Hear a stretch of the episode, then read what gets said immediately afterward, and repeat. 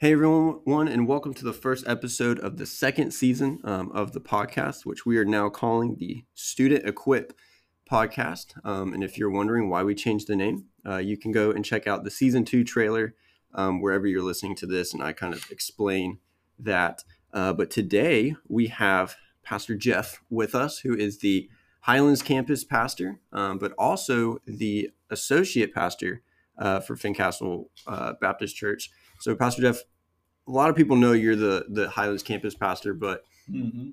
a lot of people probably don't know uh, that you're also the associate pastor. So, maybe just real quick, kind of throwing this uh, at you. Didn't tell you I was going to ask you this. What uh, well, what is thing being a pastor for as long as I've been? It's it's learning to think on your feet very quickly. yeah. so go ahead. Um, what what do you got? What uh, what do you do as associate pastor? What is an associate pastor? Well, that's a good question. Sometimes I wonder what I am actually doing. A little bit of everything. Uh, yeah, actually, do a lot of everything. I think it's more of. Um, it has two roles. I think. I believe that there's more of kind of like a an overseer kind of a, a administrative kind of role um, where it's kind of you know you're kind of seeing overseeing the other areas of ministry and just seeing that everything is functioning appropriately and, and at its most efficient in its most efficient way. But then I think it also has another so so that's kind of the downward focus of uh, the associate pastor. But I think the upward focus of the associate pastor is kind of a, um, a sounding board or a, um, almost like an accountability for the senior pastor. Um, and I think as as I've kind of grown into this role a little bit, it's been uh, uh, the, my relationship with Pastor Kevin has changed significantly. Um, for those of you who don't know, Pastor Kevin is our senior pastor. He's our preaching pastor. Uh, and so he, he'll throw ideas out at me before he throws it out to the rest of the staff just to kind of, you know, hey, what do you think about this? And can I say this better? You know, and just mm-hmm. give me a chance to kind of help him present, not necessarily present an image, but to, you know, make sure that he's being efficient in his wording and, and his, and also I think there's maybe a third area of that is more like a, uh, like a protector. I see myself mm-hmm. as a protector of Pastor Kevin in the sense that a lot of times ministry can get, um, overwhelming and we yeah. can get focused on things that aren't the most important thing. And if mm-hmm. I can help from an outsider's perspective, see Pastor Kevin maybe kind of heading really getting bogged down in one area where he doesn't really need to be I, I try to help him come out of that to focus more on the overall vision of the church that god's called him to lead and direct and i just want to help with that so i, I guess in a nutshell that's yeah.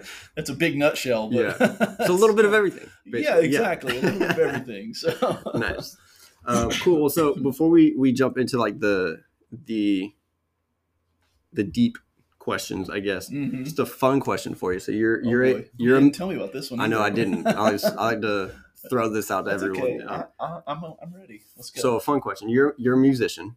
Yes. Right. So would you rather play for a mm. really large crowd, but play kind of maybe just decent, mediocre, not your best? It's not awful, but not your best. or pre- play for a smaller crowd, but you just you nail it. Like it is the best you've ever played? You know, I really don't care. Honestly, I really don't. I mean, I I want to I want to do everything that I do the best that I can do it. Um, but I feel like in that, you know, if I say one way or the other, then I'm, t- I'm kind of saying, you know, well, I just want to be seen by people, you know, yeah. either way. So yeah. I, I, would rather play for Jesus. About that? Okay, Does that yeah. make me feel real spiritual? Yeah, there you go. Just spiritualize it. no, I, I don't really care. I mean, I like leading worship. I like being led in worship. So I'm put me on the stage and let me play and sing, or put me in the congregation and let me sing. I'm happy either way. Cool. So I mean, cool. yeah. I don't, I don't think I can pick one of those two. right. um, so today we're talking about the church. Uh, just yeah. you know, just a reminder for everyone: like the goal of this podcast is to help equip you guys, the students, uh, to grow in your faith. Um, and so, you know, a lot of us that are, I mean, I'll probably say everyone listening to this goes to church, Mhm. um, is at some level part of a church, but it what the church is can sometimes be confusing. Um, so I thought it would be good to maybe just talk about some of this. And so the first question is when we say the church, what do we mean? So when we talk about the church, Mm. what are we talking about? And kind of what my with this is, you know, kind of the global versus local church. Yeah, yeah. Well, I think yeah, and I think there's two two definitions of that. And I think a lot of times when we say the church, people think the church building. Mm. You know, they think uh, when I go to Fincastle Baptist Church Highlands campus, and they think of this edifice, this building. You know, these brick and mortar. Yeah. And I think that is one definition of church. I don't think that's a biblical definition of church. I mean, it's just a this is just a building. And Pastor Kevin says all the time, church is not a building, the church is people. Yeah. You know, so I think when we think of global versus local church, I think uh, of Romans 12 verse 5, it kind of lays out a a definition of the global church like and we we sometimes will call that the universal church you know it's just the church with a with a capital c you know it's it's not church lowercase c like an individual localized church. And he says in verse 12 uh, chapter 12 verse 5 well verse 4 to get context he says now as we have many parts in one body and all the parts do not have the same function in the same way we who are many are one body in christ and individually members of one another. So I think that kind of presents this idea that every person in the world who believes in Christ, who has accepted Jesus as their personal savior and and and has claimed him as their sin bearer, um, is part of the church universal, like the global church. I think is Yeah. the way you said it. But as far as it relates to a local church, and then I think once you're part of that global church, you're you kind of have a, a biblical responsibility or biblical mandate to become part of a local church, which is, you know, be where you're at, live there, serve there, and be the hands and feet of Jesus in that community. And I think that's the idea of the mm-hmm. local church is it's a smaller gathering of the universal church that that fulfills the great commission which god tells us to go you know in our local context um, so maybe that helps answer the question of what do we mean when we say the church Yeah. three no, different definitions there yeah. No, I think that's that's helpful. Um, you know, especially when because when you're reading, you can kind of you know you can see the capital C when Yeah. people are talking about the church, but when you just are in conversation, you talk about the church, it's kind of hard. So, Mhm. um, yeah so our conversation today, uh, just for you guys listening, is we're going to be focused on the local church, is Yeah. what we're talking about. So local gatherings of uh, believers. So speaking of the local church, Pastor Jeff, maybe just share with us a little bit. How does the Bible either define or some ways it talks about the church? That's a good question. I mean, it it's uh it's almost like you know we see in Scripture all kinds of local churches. I mean, pretty much the whole New Testament is a collection of letters that were written to local churches. Yeah. you know, and it's it's funny, and we'll probably get into this later on when we talk about what actually makes a church, Mhm. um, because you've got that on your list to talk about. Uh, but the people that say, "Well, you know, I want to be do church like the New Testament church," you know, I'm Yeah. thinking, yeah. So you want to be poor and and uh, Fed to lions. fed to lions and and martyred for Christ. Is that what you're saying? But I don't think that's what they Yeah. mean. But as we look in Scripture, I think we see. Uh, I mean, we see Revelation uh, chapter 20 where it talks about people's names being written in the Lamb's Book of Life, and that kind of is an indication of the universal church. Mhm.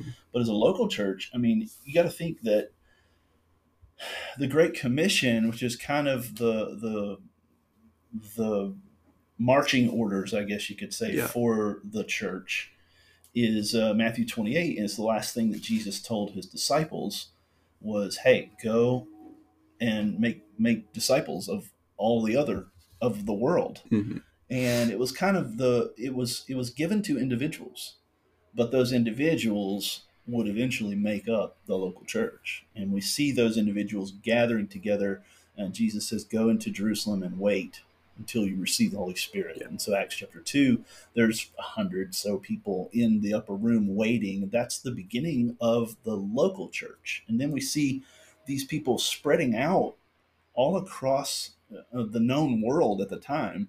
In fact, when Peter stands up to preach, it's really cool if you think about that in Acts chapter 2, when Peter stands up to preach, the last thing that he had heard from Jesus was go into all the world and make disciples, right? And so Mm-hmm. this is the Passover celebration in in Jerusalem. So people from all over the Roman Empire, all over the known world were coming to Jerusalem to celebrate this, and they all spoke different languages.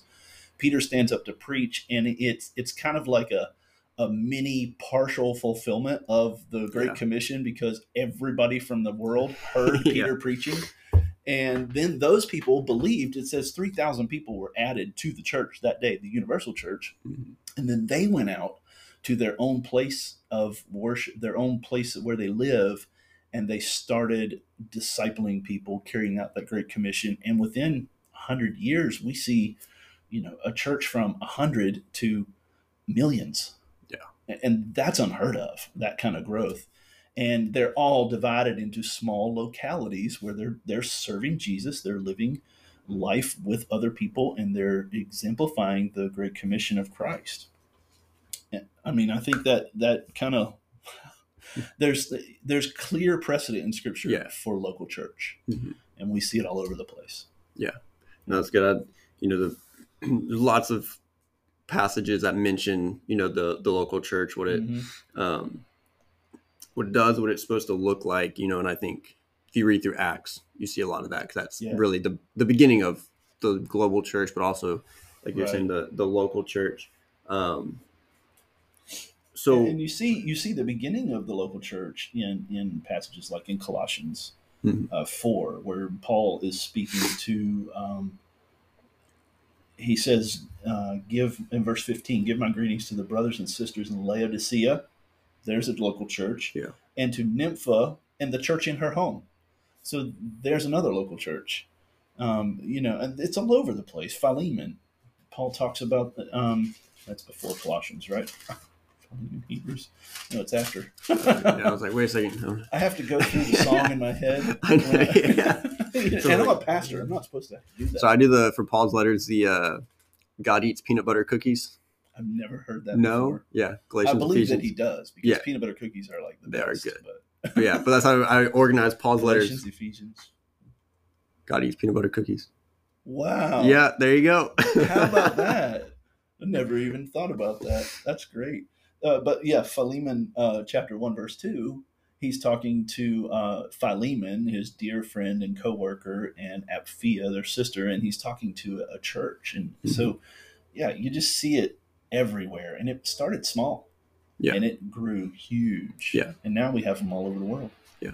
And so I think, and we'll talk about this kind of towards the end, but just you kind of made the point that there's once we're part of the the, the universal church, we have that responsibility to Yeah, to be a part of the local church, and I think you see that all through the New Testament. Of there's you know every one of Paul's letters, he it's it's written to a local church. There's Right, this expectation that you're a part of that. although you don't ever you don't ever see like a, a mandate you know like Yeah. jesus said go and make disciples i mean that that's irrefutable Yeah. you can't say well what he meant was no Mhm. he said go and make disciples and Yeah. he exemplified what that meant you don't actually see you know jesus saying go and join a local church Mhm. you don't see church membership in such explicit terminology in scripture but you do see the principles there you know um, acts chapter 2 and the lord added to them day by day those that were being saved you, what are they being added to Yeah. I mean the local church the global church i mean yes all of that. So i see you see principles of that. Um, second corinthians paul talks about it as well. Uh, it says that in Second Corinthians 6, he says you got to be saved before you can be a member of the church. So, and then even in uh, uh, First John, I believe, we see, you know, that we're members of one household. Remember, just as Christ, you know, has made us members of, of his household, we're members of his, the household together. So you don't see actual church Mhm. membership in scripture. If you're going and searching church membership, let me see all the verses that relate that say Yeah. church membership. You're not going to find any Mhm. but there's a principle there. Yeah. It's just like the Bible doesn't say the word Trinity. Mhm.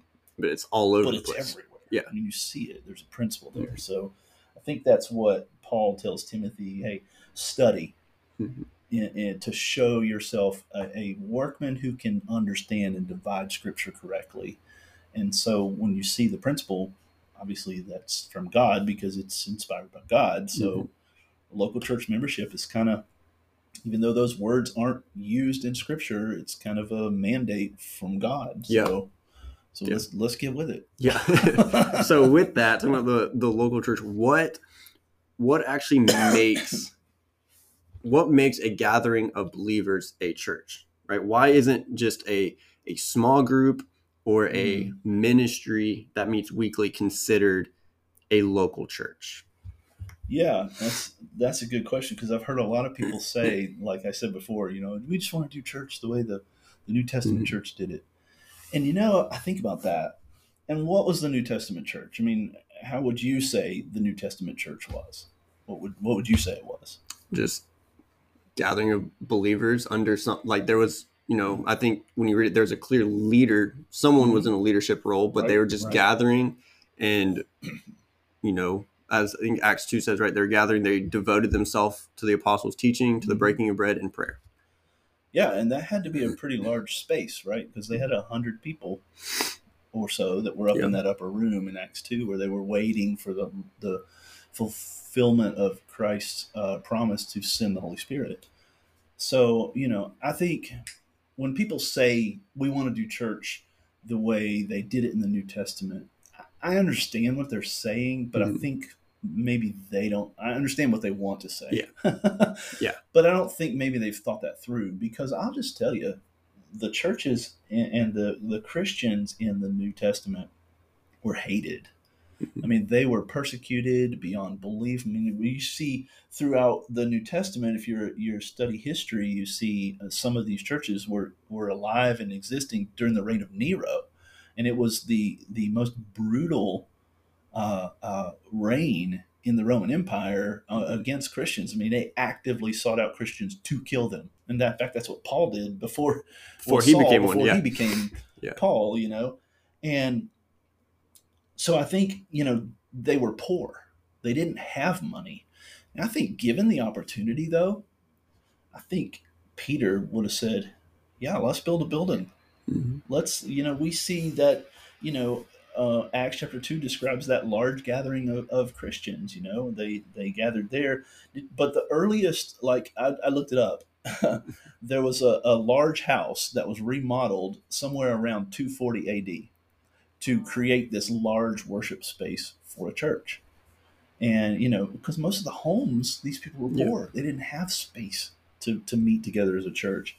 So, what do we see them doing? We see them gathering together, a local body of believers gathering together where? In, in the courtyard of the synagogue or in the public spaces in town, you know.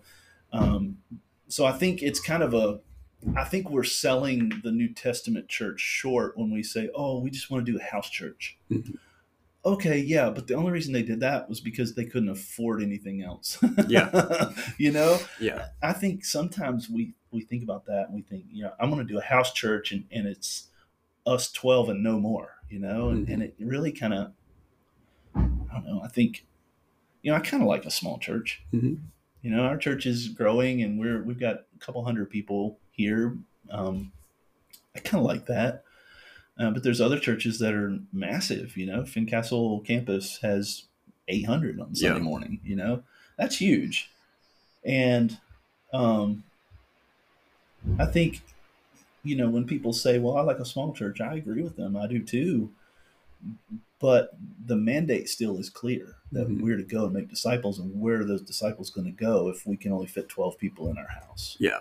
You know they need to come alongside other believers. And we do that so that we can encourage one another so that we can do life together. Um, the building i think is valuable. The church building is valuable in the sense that it provides a place where the local church can gather together because that's important. You know, hebrews tells us in chapter 10 you know don't forsake that. Yeah. as you see the day coming you know as you see the end times you know don't don't huddle up in your house and and be by yourself but be with other believers even more it says so Mhm. I mean, that's that's what I think. What makes a church is just a gathering of local believers, Mhm. and I don't, I don't think a house church. I mean, I, I know that's a model. You know, Yeah. a lot of. Lot, Of, I'm not trying to say that Mhm. that's unbiblical because it is. You see house churches all over the place, but I think you know uh, a church building can be important because uh, it can be used as a place to to gather more people and to Mhm. be more efficient with the gospel message. Yeah. you know, I think I think if uh, if those New Testament believers had had the opportunity to have you know what we have, I think they would have jumped at it. Yeah. Oh, I agree. So then, what other than you know having your own building that you can meet at whenever? What separates just a small group from a church? Mhm. Right? Why is just like a group of friends Yeah. who meet weekly and study the Bible? Why are that? Why is that not considered a local church? Well, I think you know uh, you have to have a, a leader. Yeah. You know, and I know there's you know somebody will lead the Bible study, but Mhm. but I think um, there's places in Scripture where we see the local church is a well-defined group. Mhm. You know, and it's a larger group. Acts chapter six, you know, is one, and then it it lists in Timothy. It shows a a hierarchy of leadership in uh, in the church. Um, and I don't think you see that in a small group. I mean, you just have a little leader, but you don't have you're not going to have a, a small group that has uh, deacons, Yeah. you Yeah. know, or trustees or whatever you want to call them, or elders, you know. And we see that in Scripture. You're not going to have people that are, you know, nominated to serve tables, which is what the original deacons were. I think it's uh, um, it's important that we separate that distinction. Small groups are great. Yeah. We need them. I think we need more of them because as our churches get bigger, I think our churches also need to get smaller. Mhm. You know, and we say that all the time. You know, the way to maintain friendships in a growing church is to get into a small group. It's important. We value that. But I'm not going to call our connect groups, our small groups, a church. Yeah. Because we are all the church. Mhm. And that I think that's what separates it. You know, and, and Scripture clearly shows a pastor is responsible for his local gathering of believers, and you see that in Scripture. We're all part of the local, the global church, but one pastor can't be the pastor for the global church. I mean, I think Christ is the head of the global Yeah. church. You know, Yeah. he's kind of our pope. I guess you could say. I'm just kidding there. Um, but I mean, I, I don't know if that answers your question, but but I, Yeah, I that's it- that's so I want to give you one distinction. and I think that's an important distinction is that Mhm. there's that biblical leadership. So I want to give you from this book I was I was reading a little bit. It's called The Character of the Church by a guy named Joe Thorn, and then a book called Rediscover Church. I'm going to give you five things of what how they describe the church. I'm going to give you five things Okay. from the character of the church, and then Rediscover Church pretty much says the same thing but puts it in kind of like a flow of thought. Yeah. Tell me what you think about it. So I've read I've read Rediscover Church, but I have not read. The Okay. I haven't read the whole book. I'll just Okay. disclaimer All there. I haven't read the whole book. Just Yeah. Okay. so they five things. Um, a church is a church is is a gathering of believers where the word is rightly preached, the ordinances are rightly administered. which The ordinances are baptism and communion. Right. Um, leadership is biblically formed and functioning. Discipline is practiced with grace, and the mission shared by all.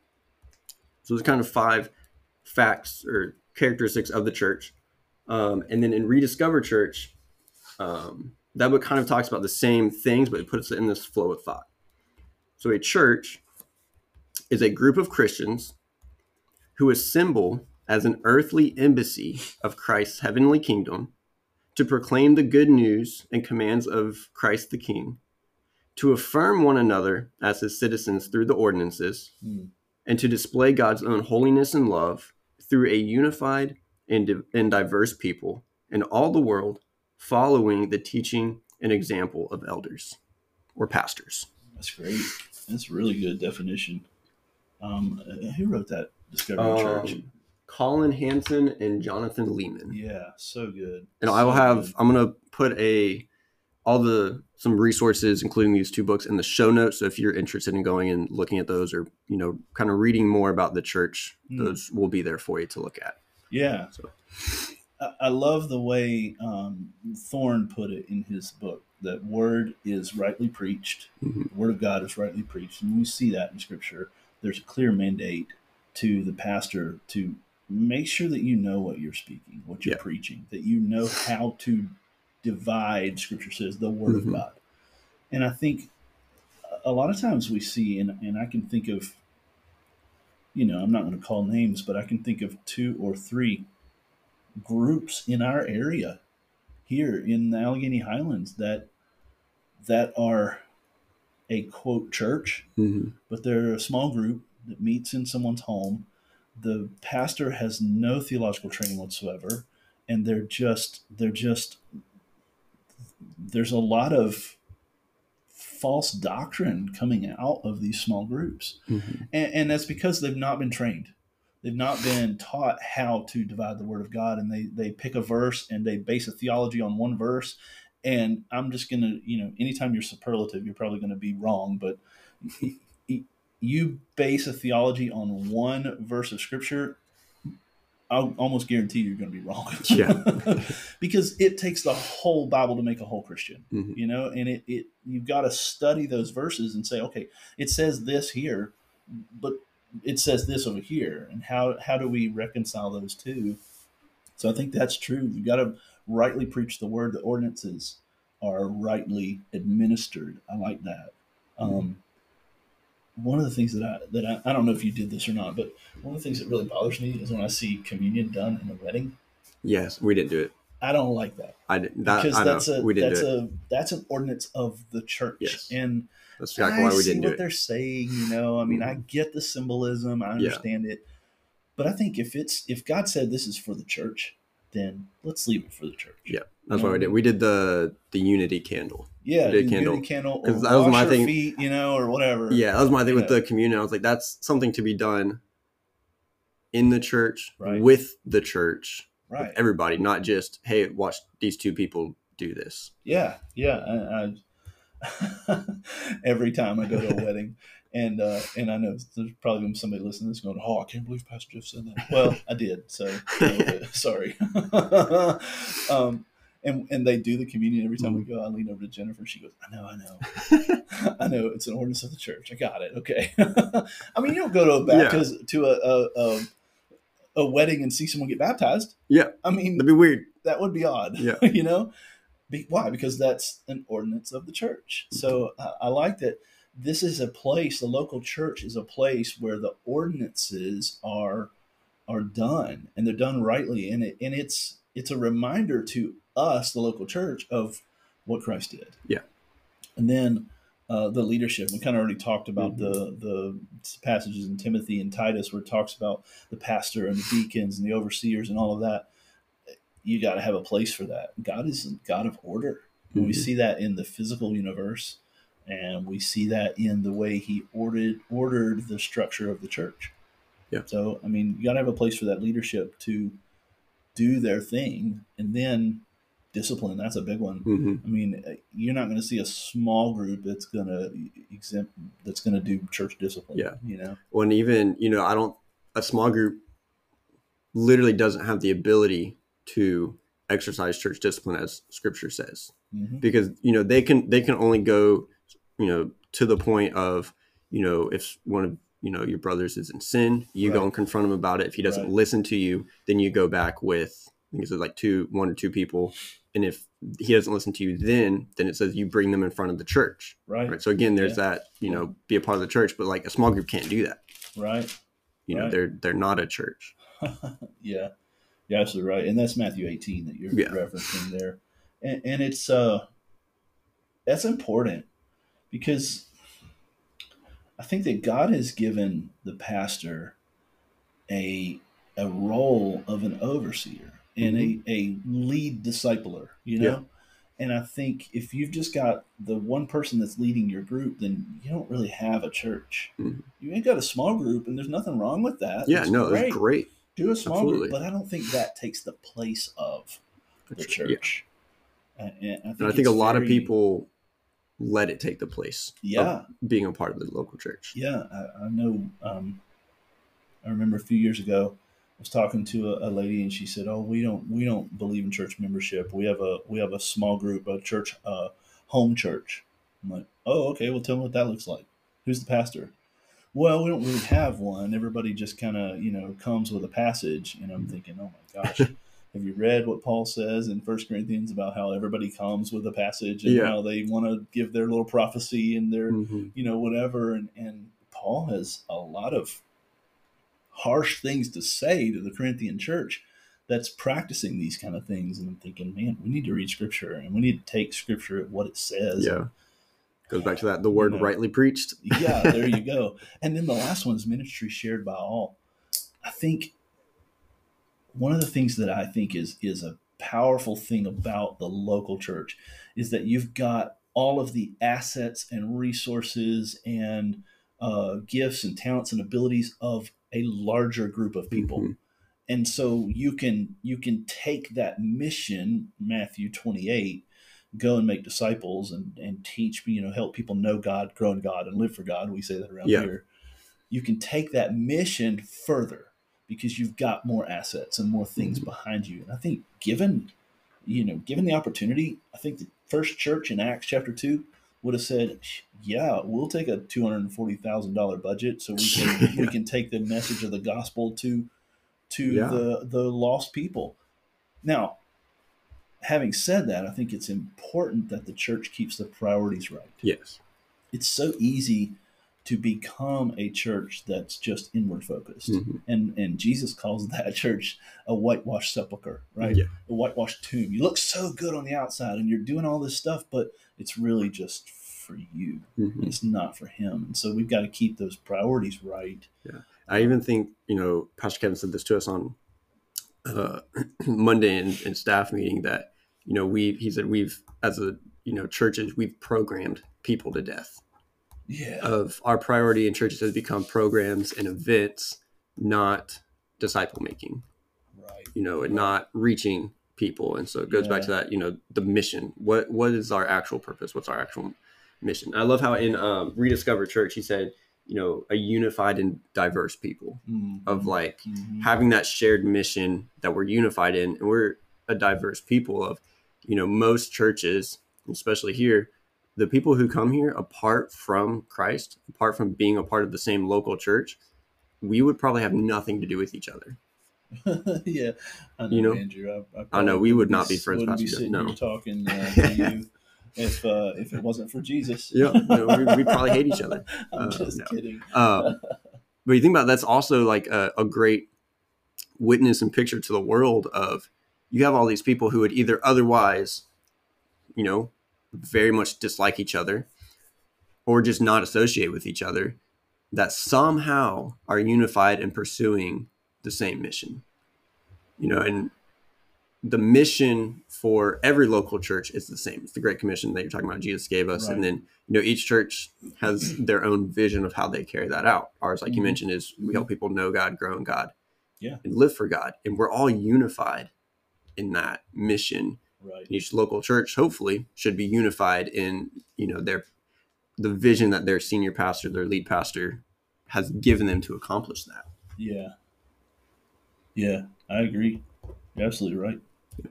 so we've talked about you know the bible makes it very clear that there's a mandate to be a part of the local church Mhm. talked about what the local church is why it's not just a small group why it's not Mhm. just a ministry of the church is not considered a not considered a church um actually before we get to the this next one I, mean, I think we've already touched on it then but what then is the role or the purpose of the church Oh well, and that, I mean, be a broad sense so that to be that's specific. easy. I mean, that's, um, and and we say here that we get the the role and the purpose of the church from two things. The the great commandment, which is the um, when the Pharisees came to Jesus and they said, "What's the greatest commandment?" In Matthew twenty two, he said, "Love God and love people." Mhm. You know, so we get we get it from there, and then also from the Great Commission, uh, which is Matthew twenty eight, where he says, "You know, go and make disciples." baptizing them, teaching them to observe everything that I've taught you, and I'm with you even to the end of the world. So we, I think there's a five, uh, five points of the mission of the church, and and we really sum it up here at Fincastle in our purpose statement. Mm-hmm. We exist to glorify God first of all. Everything we do should be to glorify God as a church, as individuals, as small groups, whatever. If you're a Christian and you're in the universal church, you should be involved in glorifying God Mhm. with everything you do. That includes your social media posts. you know, and I say that a lot because you know a lot of us think, oh yeah, I can be a Christian, go to church on Sunday, but then I can just post whatever in, in the world I want on on Facebook or on Instagram, and it's okay. You know, but people are looking at you. Yeah. And your social media profile is part of uh, part of who you are these days. Didn't used to be, but it is now. Oh yeah. And so we will need to exist, first of all, to glorify God. And then that kind of shows up in what we do. So we glorify God and, and we exist to glorify God by helping others. You know, when we when we're loving people, love God, love people, we're glorifying God, but we're helping people. Micah 6 8 says, you know, to to do what's important, you know, to walk humbly with God, to to love justice and love mercy, to help other people. And we see it in scripture all the time. Love God, love people. So our mission statement here says we exist to glorify God by helping others. And then there's three things that we get out of the Great Commission. Know God. It's evangelism. Yeah. I mean, we want people to to know Jesus as their savior, to accept what he offers, to be their sin bearer, which we need one of those because we can't do it ourselves. Mm-hmm. That's that's just helping people know God. It says in the Great Commission to go and make disciples. It's helping them know God and then grow in God. Because once they know God, then they need to start obeying God. Yeah. you know, it's important. I, I mean, you know, if you if you say that you believe God, or First John says, if you say you love God and you don't keep His commandments, then you're a liar. Yeah. Jesus said that in, in Matthew. You know, uh, if you say you love me but you don't do what I'm telling you, the love of God is not in you. You're a liar. You know, so your love for God and your belief in God shows up in your obedience to God. We don't obey God to get more of His favor. We have all of God's favor that we will ever receive and we will ever need or will ever get. We, he can't give us no more because He has given us all. Yeah. So why do we obey God? Because we love God. We Mhm. obey Him because we love Him. So we exist to glorify God. That's the first one. By helping others. That's number two. Know God. Come to a realization of their sin and accepting Christ as their Savior. Grow in God, beginning to understand Scripture and obey what we see in there. And then the last one is live for God.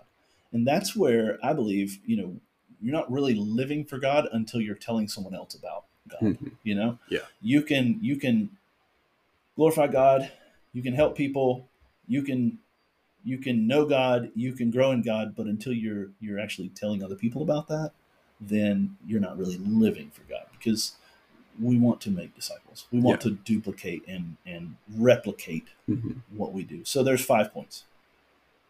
Glorify God, help others, know God, grow in God, and live for God. Yeah. I think that's a important point of you know we help others help others live for God because it can be really intimidating of like oh I just became a Christian Mhm. you know a week ago how am I supposed to tell people about Jesus of like Right, role of the church is to help equip that person right. to do that right I think of um, you know one of our students just led one of their friends to the Lord Yeah. Yesterday yeah, you told me in- about that. in Wow. in the middle of history class now which is You should have been paying Awesome. attention to the teacher, but Listen, you know, no. you can you can skip class all you want if you're leading people to the Lord. Um, Pastor Jeff Andrew said that. Not say that. No, no. Uh, but no, but now that that person that that friend who accepted Christ, like today, really could go and tell people about Jesus, Right. right? Like she is Right. qualified to go tell people yeah. about Jesus. Yeah, I think a lot of times we think of discipleship as you know you've got to learn all this stuff and then you Yeah. can start telling people. Mhm. But that's not what we see in Scripture. In fact, I think a lot of times our model is backwards. Mhm. that Yeah. we need to have evangelism way further up on the list. I mean, Mhm. once you, uh, the woman at the well, right, the Samaritan woman that Jesus, you know, talked to and had a debate with, and she believed. The very first thing she did was go and get a commentary and start studying Scripture so she could learn how to tell other people. That's not right. Yeah. What she did immediately was she went and told everybody, "Hey, come and see this man that told me everything that I'd ever done wrong, and you got to believe in him because he's Messiah." Yeah. She didn't. She didn't know anything- yeah.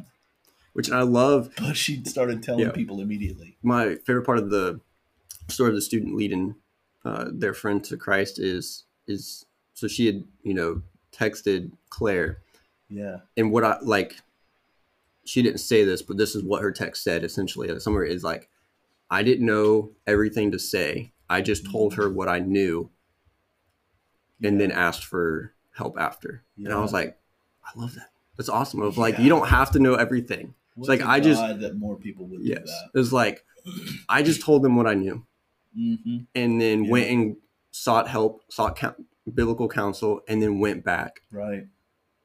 And then she was it. And I was like, that is so cool. That Also, I'm gonna- Yeah. If you hear my chair rolling, sorry, I'm gonna roll and get a book Yeah. real quick. Yeah. Um, Well, I was thinking about that. reading this you know, last night. I tell people all the time, you know, in fact, I think a lot of times the reason we don't, and kudos to that that student for for just stepping out because that can be scary, Oh, it's terrifying. you know, and and it's, terrifying. you know, a lot of times people won't share their faith because of this one question. They'll say, "What if they ask me something I don't know the answer to?" Mhm. And so that stops them dead in their tracks. And I think Satan uses that tool to keep us from making disciples. And I always tell people, hey, take it back to what Jesus has done for you because you're an expert in that. Yeah. you know, Yeah. you know what God did for you. So just take it back to that. It's Mhm. okay to say, you know what, I don't know the answer to that. Or, or, you know, let, let me tell you what Jesus did for me. You see that kind of an example not that Jesus didn't know the answers, but you see that example in the woman at the well again, the Samaritan woman. Yeah. You know, she she tries to turn this thing into an argument. And Mhm. she said, he says, you know, you should believe in me because I'm the, the living water. And he, she says, well, but you know, the Jews say we should worship here, and and you, uh, the, we, We believe we should yeah. worship over here. So which is it? And Jesus says, no, we're not going to talk about that. yeah. Let's talk about the the most important thing, which is your soul. Yeah. And what you need to do with your life. And and I think you know you got to keep the main thing the main thing, and it's just what Jesus did for you. That's it. That's all Yeah. you're telling people. I love it. So I was starting to. I've read part of this book before. Started rereading it again yesterday. It's "Rediscovering Discipleship" by Robby Gallaty. Love it. Mm-hmm. And he says this. Pretty much what we just talked. We said the first step in learning. So learning how to disciple people, learning how to evangelize. The first step in learning isn't gathering information about models and methods. Mhm. Jesus doesn't start by changing our actions or what we do. He he first changes our heart. Mhm. So the Mhm. first step to evangelizing to being a disciple is just having a relationship with Jesus. Yeah. It's just being with him. yeah, You know, like you don't you don't have to know all the methods and models. This is like like you're saying, you you're an expert in what he's done for you. yeah, yeah. So you can go tell him about that. Alistair Begg does tells this story uh, about the the thief on the cross. He says, So, "What must that have been like for that guy?" Yeah. He's he's hanging on the cross one minute, he believes in Jesus, and the next minute he's in heaven. You know, yeah. and and they're like, "Well, how did you get here?" He goes, "I don't know." you know, Yeah. well, uh, did you did you go to church? No, No. not once in my life. Did you tell anybody about Jesus? No. Did you get baptized? No. Well, how did you get here? And and the only thing that man can say, and Alistair Begg says it this way, and I love it. He says, "The man on the middle cross said I could come." Like, God, Yeah. that's good. Good. You know, Oh, so, so good. good.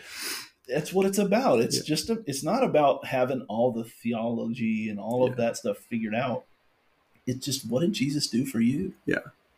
Tell somebody else about it. It's not hard. Yeah. It's scary, Scary, get yeah. out because I think the devil wants you to think it's scary. Yes. But really, when you think about it, you're just Mm-hmm. one beggar telling another beggar where they can find some bread. Yeah. You know? I Yeah. mean, honestly, we can't think too highly of ourselves. Yeah. Yeah. Yeah. So I love good. that. Mm. So got off on a little bit of and that kind of discipleship that kind of brings us back you know to the importance of being involved in a local church Yeah.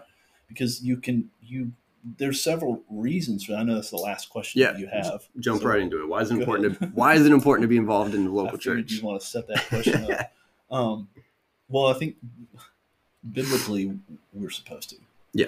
you know and and for several reasons i think first of all being involved in a local church provides you accountability I think you can surround yourself with people who are like-minded who are growing and it can help you because you know you can you can grow on your own.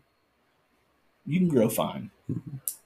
But when you have other people around you who are growing you're going to grow quicker. Yeah. we say in our class 101 uh, I, I love to grill. I love uh, and i'm old school. I like the charcoal you know? Mhm. give me a gas grill. I want to put the charcoal out there light it i just love the way it makes the food taste.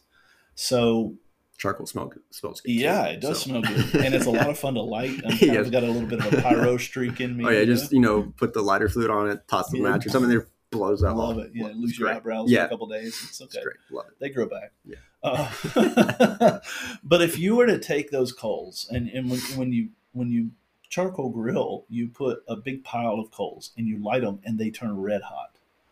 And I can take a pair of tongs and take one of those coals out of that pile and it's red and it's glowing and it's hot and I can set it off to the side and it's going to stay hot for a little while, but eventually it's going to die out Mhm. because it doesn't have the heat of the rest of the coals.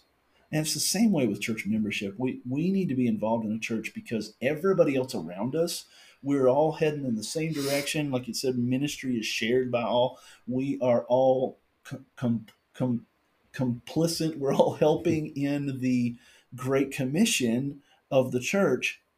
So it provides accountability. It provides us a place to grow, and it provides us a place of ministry.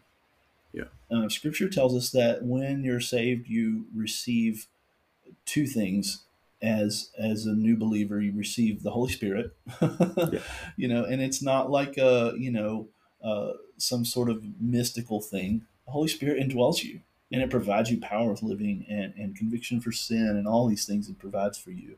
Understanding of scripture. Um, and then you also receive a spiritual gift. And paul talks about those all the time that the spiritual gift is designed to be used in the context of a local church body because it's it's it's something that that's going to help grow that church. Mhm. hebrews chapter 10 i think lays it out there so clearly about why we should be involved in a church and why it's important he says i'm just going to read verse 19 since we have boldness to enter the sanctuary through the blood of Jesus, he has inaugurated for us a new and living way through the curtain that is through his flesh. And since we have a great high priest over the house of God, here it is let us draw near with a full heart and full assurance of faith, with our hearts sprinkled clean from an evil conscience and our bodies washed in pure water. So we need a, a group of believers around Mhm. us. You know, the church is for Christians. Yeah. I mean, Yeah. honestly, it's a place for Christians to, Mhm. you know, here's what it says Let us, believers, hold on to the confession of our hope without wavering, since he who promised is faithful. So the church is a group of believers. It's it's not for the unsaved people. Yeah. It's not designed to be a place of evangelism. No, it's, and I know that's kind of I know it's whoa. you know that's kind of I'm stepping on toes here, No, but yeah, it's a place where believers come to be equipped to be sent out exactly. to make disciples. Exactly. And then here, here's some of the other things that a church, a local church, why it's important to be involved in a local church. Let us watch out for one another. Mm. And we got to look out for each other. I mean, you see a brother, Paul talks about it, you see a brother caught in sin, then then you confront that. That's church discipline. Yeah. You know, and we do it out of love, not because we're judgmental or, oh, how can you Mhm. judge somebody's sin? Well, we're supposed to. Yeah. You're Yeah. supposed to. Let us watch out for each other. Why? To provoke one another to love and good works. There's the ministry. hmm You know, not neglecting to gather together. There's your local Sunday worship, you know, your group, large group, as some are in the habit of doing, but encouraging each other and doing this even more as we see the day approaching. You know, as it gets harder and Mhm. harder to be a Christian, we should get together more and more. Yeah. That's what Scripture tells us. That's why it's important. Mhm. It really, you can bring it down to one word commitment. Commitment. Are you going to be committed to something? We don't want to be committed to things anymore. Yeah. You know, that's why we have we uh, have such a hard time uh, in our church people signing up for things because they want to wait until the last minute and see yeah. if there's any other A better option. To, yeah. Right. Yeah. They have the, the what does Pastor Kevin say? The FOMO. Yeah. Fear of They missing out. fear of missing out, right? So they just wait to keep their Mhm. options open. But church membership and being involved in the local local church is about commitment. Yeah. As Christ is committed to us, we should be committed to Him and His local church. Yeah.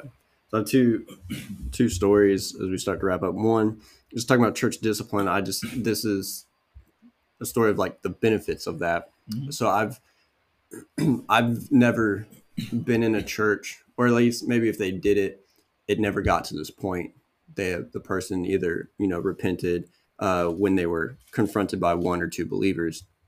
But the church I went to when I was was in college, um, there was a, a church member who's a believer uh, was caught having an affair, um, and so they, you know, did the the process of church discipline, um, and they brought him before the church, and he, in front of the church, repented of it. Wow. Uh, you know, said him and his wife were were gonna work through that and stay together. Um, you know, so discipline, I think, has this kind of like connotation of like when you get in trouble, when you get disciplined, it's it's like it's this horrible, awful thing. Which, like, you know, sometimes maybe the way you're disciplined isn't the best, like growing up and stuff. But you know, the Bible tells us that like if a father truly loves his kids, he's going to discipline them Mhm. because it's out of love. You Yeah. know, and the Yeah. the result of this church discipline was like this marriage was saved and this guy came to repentance. Mm. It's so cool. And I love the the second story is talking about the local church because there's people, you know, we've we've talked about who's oh I have my small group, I don't need church, or Yeah. uh, yeah. the woods are my church. I don't need a Oh, church. yeah. It's just you know I got Jesus. I don't need a church. oh, and I- all the time. I love how uh, Trip Lee, who's a, a musician and a, a speaker, says it. He gives us an example. Say he says, saying you don't need the local church is like telling your dad you're not coming to family dinner Mm. when your dad is the one who asked you to who established family dinner who invited you to come to family dinner Right. and who says the way you can show your love for me is to come to family dinner and you say no i don't need that because i have a personal relationship with my dad Mm. Yeah. and i was like oh, like that was that was good of like when we say we don't need the local church we're saying god i don't i'm rejecting your invitation to be a part of what you established and called me to when you've told me the way i can one of the ways i can show you i love you is by going to church Mm. i'm not going to do that Mm. And it just, you know, it's something that that if it was a priority for Christ, if it was a priority Yeah. enough to put in Scripture, you know, Yeah. to to gather together, to obey, to do what He tells us to do, maybe it should be a higher priority for us. Yeah. you know. uh, I hear people say, "Well, they're not gonna, they're not gonna go to hell," yeah you know, for missing the church. Well, and that's true, maybe. Yeah.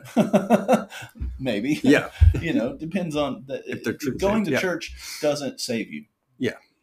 It it's kind of an act of obedience like we've just said you know once you know god you should start obeying what he's telling you to do in Mhm. scripture because that's how the world knows that you're a christian because you're obeying what christ is saying to do it's not the obedience doesn't make you a christian the obedience is an ex, is is an outflowing of being a Christian. christian so I think it's important, and and I, I loved your your story about the church discipline.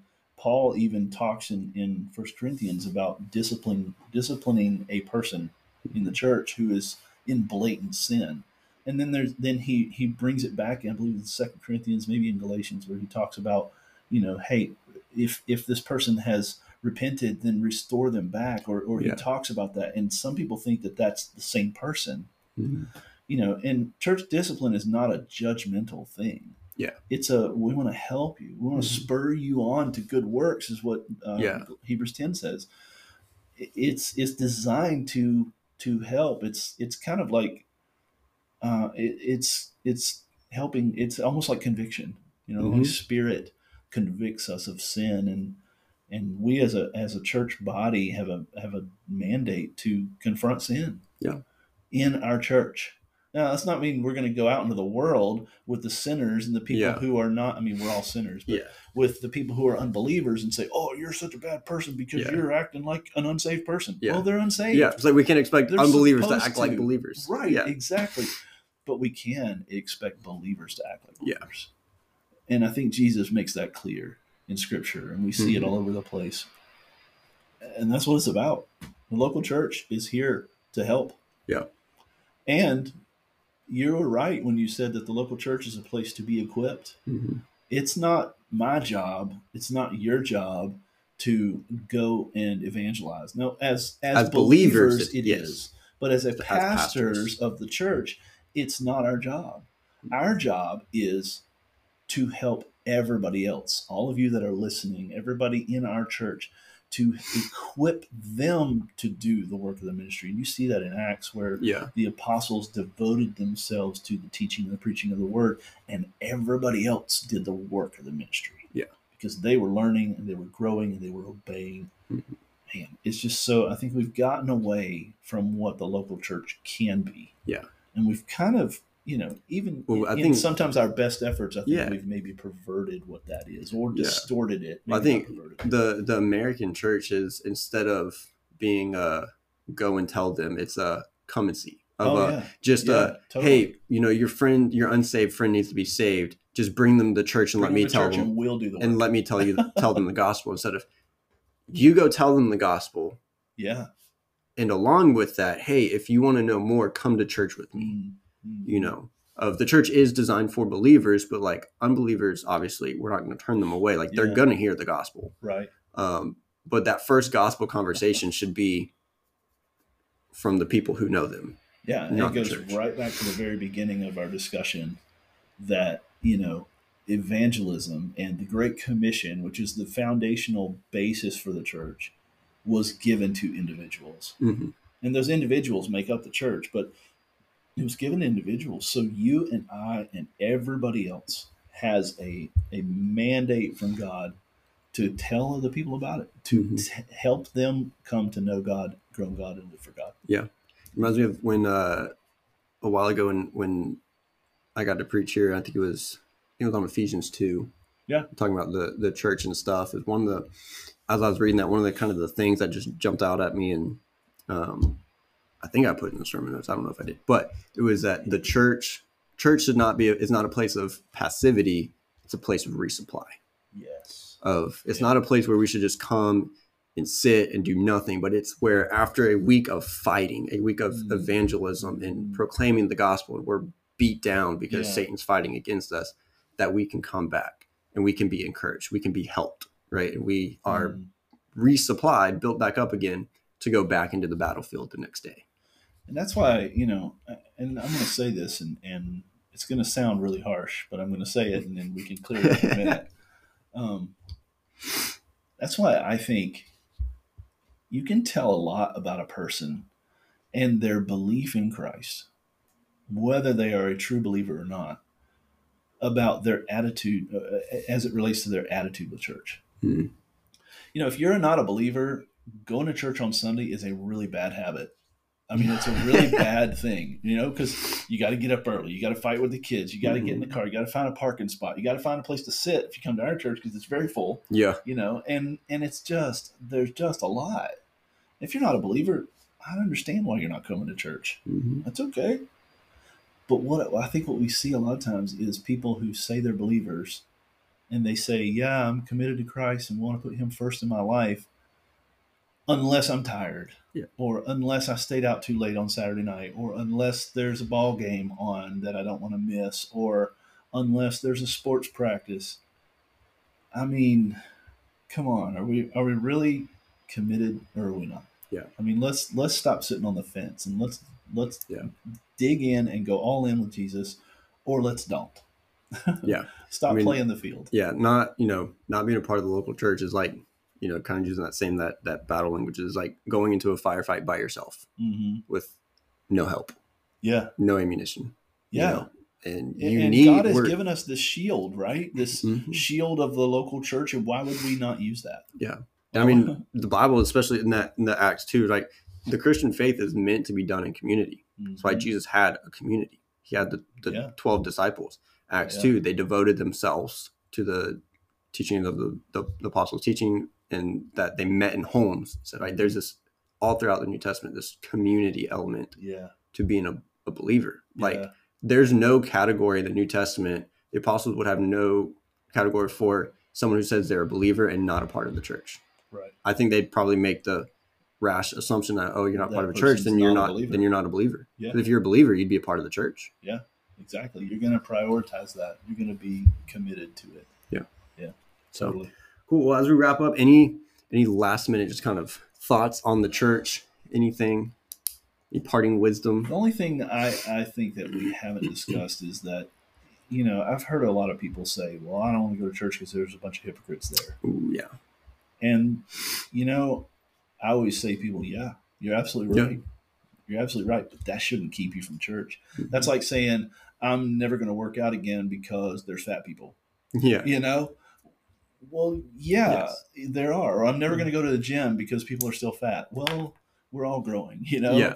We're all learning things about ourselves. I, love, I, I heard this other talking exactly about this. Is somebody said you go to McDonald's Right? and they mess up your order, you'll go back the next day and get food again.